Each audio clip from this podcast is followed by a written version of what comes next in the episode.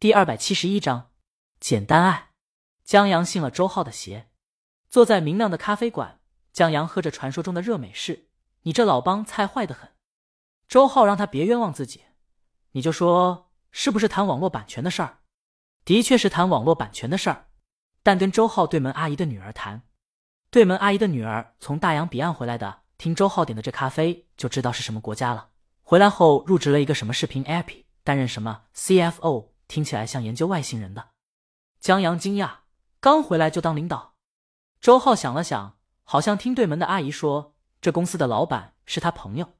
这家公司是一家小公司，主营的也是小而精，把国外小而精的影视剧买入到国内。当然，他们也打算做小而精的国产影视剧，就我们这种的。周浩说，他搜肠刮肚好多天，用这理由在七夕情人节这天把人约了出来。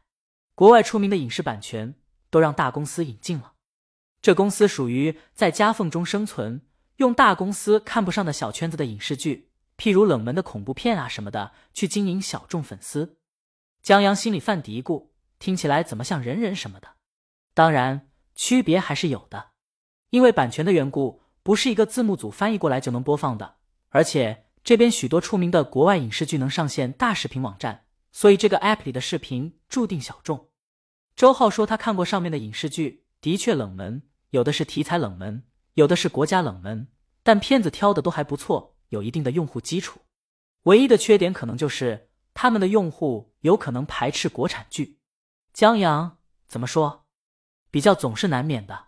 国产剧，我们泥沙俱下，那些外面的剧再冷门，他们也是从很多国家和地区挑选来的，这样一比较就有优越感。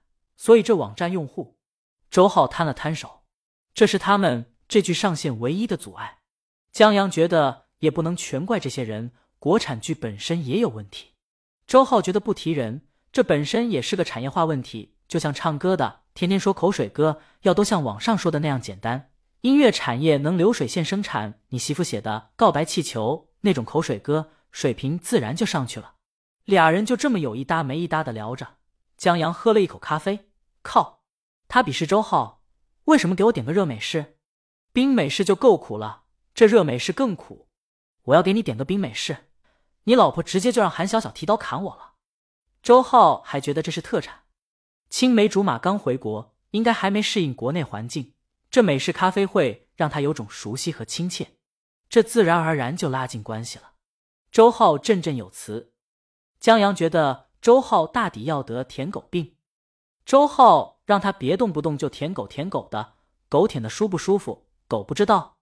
江阳竖起大拇指，他问：“真要把版权卖给这公司，作为泡妞的资本？”周浩摇头：“这部剧是他们跟电视台合拍的，虽然收视率挺好，但没回本，还得看网络版权的情况。看看吧，在钱这问题上，周浩保证不让美色耽误。”周浩坐直身子来了，待会儿别说话。听到没有？要显得我牛掰，你个已婚人士滚一边去！对了，你婚戒呢？对对对，把指头稍微凸显一点，让别人一眼看出你结婚了。我尼玛！江阳见人走近了，就给周浩一个面子。他两只手交叉，转起了戴在无名指上的婚戒。他不忘贴近周浩，压低声音：“速战速决啊！我今天还要去看我老婆演出呢。他有票，知道了，当好你的小弟。”周浩说罢，站起来，江阳也跟着站起来。发现这位青梅竹马的确婴儿肥，有点像林什么陈，还是什么陈什么西的婴儿肥，看起来挺甜美的。林夕，周浩打招呼。江阳心想：好家伙，这名字可真是及他刚才想到的俩人名字之所长。林夕走过来，在他身后还有一个西装笔挺的男人，他戴着金丝边眼镜，大约在三十左右，一看就是商务精英。在相互打个招呼后，林夕介绍说：“这是我们公司负责内容运营的，他对这一块不太熟，所以把同事叫了过来。”接着，不等周浩说话，林夕就看着江阳问：“这位是？”周浩：“哦，小江，我员工，不重要，就差说个我小弟了。”林夕朝江阳点下头。那精英向周浩握了握手，身上有一股精英的傲气，衬托着周浩像个土包子。江阳心想：完了。周浩这下有情敌了，谁知道在介绍过后，那精英盯上了江阳，让林夕跟周浩对坐，他坐在里面，美其名曰方便林夕上卫生间。即便如此，林夕也时不时的斜过来一眼，就跟吃饭时座位席上有个大美女，就算没什么心思，也要瞥一眼养养眼，不为别的，就为自己心情愉悦，长命百岁。江阳心想：我赚着婚戒呢，你们倒是看看啊！他俩都没看到。周浩这会儿点了咖啡，先跟林夕叙旧，话题从林夕小时候当他的跟屁虫，俩人整天在小区玩粘知了、养鱼、捉迷藏等等，然后说起了以前某发小，现在天天晚上游荡在公园搭讪健身的女孩。天太暗，一不小心搭讪了一位大妈，让大爷追着跑，俩人笑起来。这回忆共同的童年是拉近关系很好的工具。金英这会儿终于觉得不对了，他插话进去：“周先生。”咱们还是聊一聊地下交通站的事儿吧。然后金英拿出一张纸、一根笔，递给江阳：“江先生，我是您夫人的粉丝，麻烦您给我签个名吧。我特喜欢您夫人最新专辑中那首《简单》，当然，一鸣先生我也喜欢。”呃，江阳终于体会到了让别人思想闪耀的滋味，感情因为这个盯上他了。林夕，这他啥也不知道。周浩忽然觉得这也不错。直接让江阳自曝身份多好，还省得转戒指了。他为什么没想到呢？可能是怕这厮抢风头吧。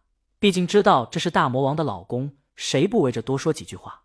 江阳签了名，谢谢支持。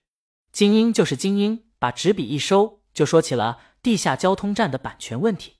其实关于这个，江阳他们在李清明介绍下曾与时光网谈过一次了，但双方都不满意。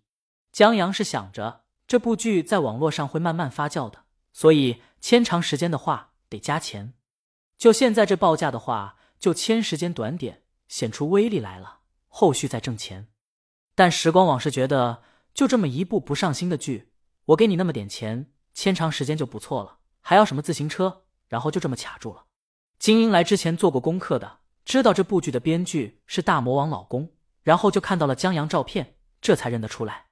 他还在超话等社交媒体上发现这部剧的口碑在慢慢发酵，许多人都在超话求观看方式，甚至于还有求资源的，所以他这次是带有一定诚意的。